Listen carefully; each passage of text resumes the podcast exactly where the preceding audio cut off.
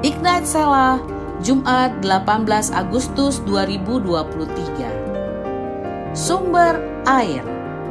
Sebab dua kali umatku berbuat jahat, mereka meninggalkan aku, sumber air yang hidup, untuk menggali kolam bagi mereka sendiri, yakni kolam yang bocor yang tidak dapat menahan air. Yeremia 2 ayat 13. Shalom Sobat Ignite hubungan kita anak-anak Tuhan dengan Tuhan itu digambarkan seperti tanaman dengan sumber air.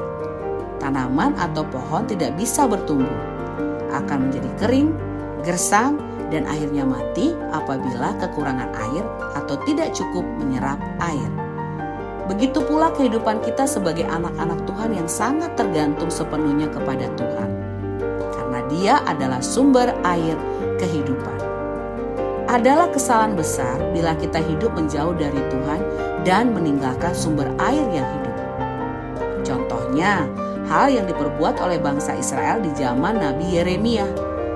Apa yang diperbuat oleh bangsa Israel ini benar-benar sangat mengecewakan dan melukai hati Tuhan. Pernahkah suatu bangsa menukarkan Allahnya meskipun itu sebenarnya bukan Allah?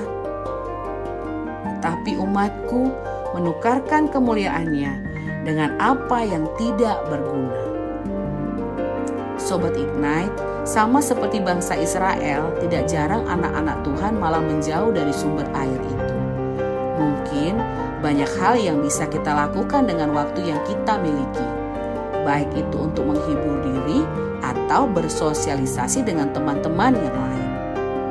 Dan semua itu tidaklah salah namun akan menjadi salah jika semua waktu yang kita jalani menjadikan kita semakin jauh daripada Tuhan.